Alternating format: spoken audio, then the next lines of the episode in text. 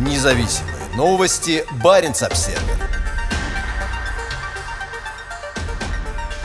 30 лет сотрудничества по добыче нефти в Арктике подошли к концу. В пятницу норвежская компания Equinor подтвердила свой выход из всех совместных предприятий в России, в том числе из Харьягинского нефтяного месторождения, расположенного в тундре Ненецкого автономного округа. Уход компании является прямым следствием агрессивной российской войны против Украины. В рамках выхода из Харьяги Equinor в соответствии с применимыми санкциями покрыла обязательства по выводу из эксплуатации, накопленные Equinor за эти годы, говорится в заявлении норвежской нефтяной компании. Месторождение в Ненецкой тундре, партнерами по освоению которого норвежцы были с 1999 года, последний российский актив, из которого вышла компания. Харягинское месторождение – один из очень немногих проектов в России, реализующихся в рамках так называемого соглашения о разделе продукции. В 1995 году такое соглашение с российскими властями заключила Тоталь, а в 1999 году в проект вошла норвежская Норскхидра, купившая 40% долю. Позднее Норскхидра объединилась со Статойл, которая затем сменила название на Эквинор. Французская компания, которой в проекте принадлежало 50%, стала оператором месторождения с запасами нефти около 160 миллионов тонн. Доля местной ненецкой нефтяной компании в проекте составляла 10%.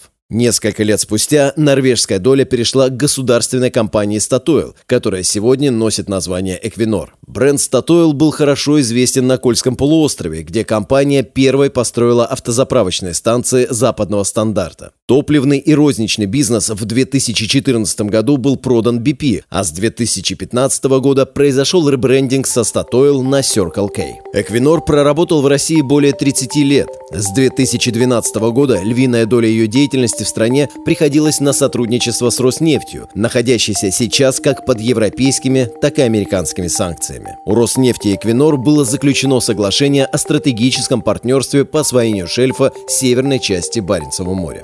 Теперь последняя глава в книге сотрудничества закрыта. Независимые новости. Барин обседный.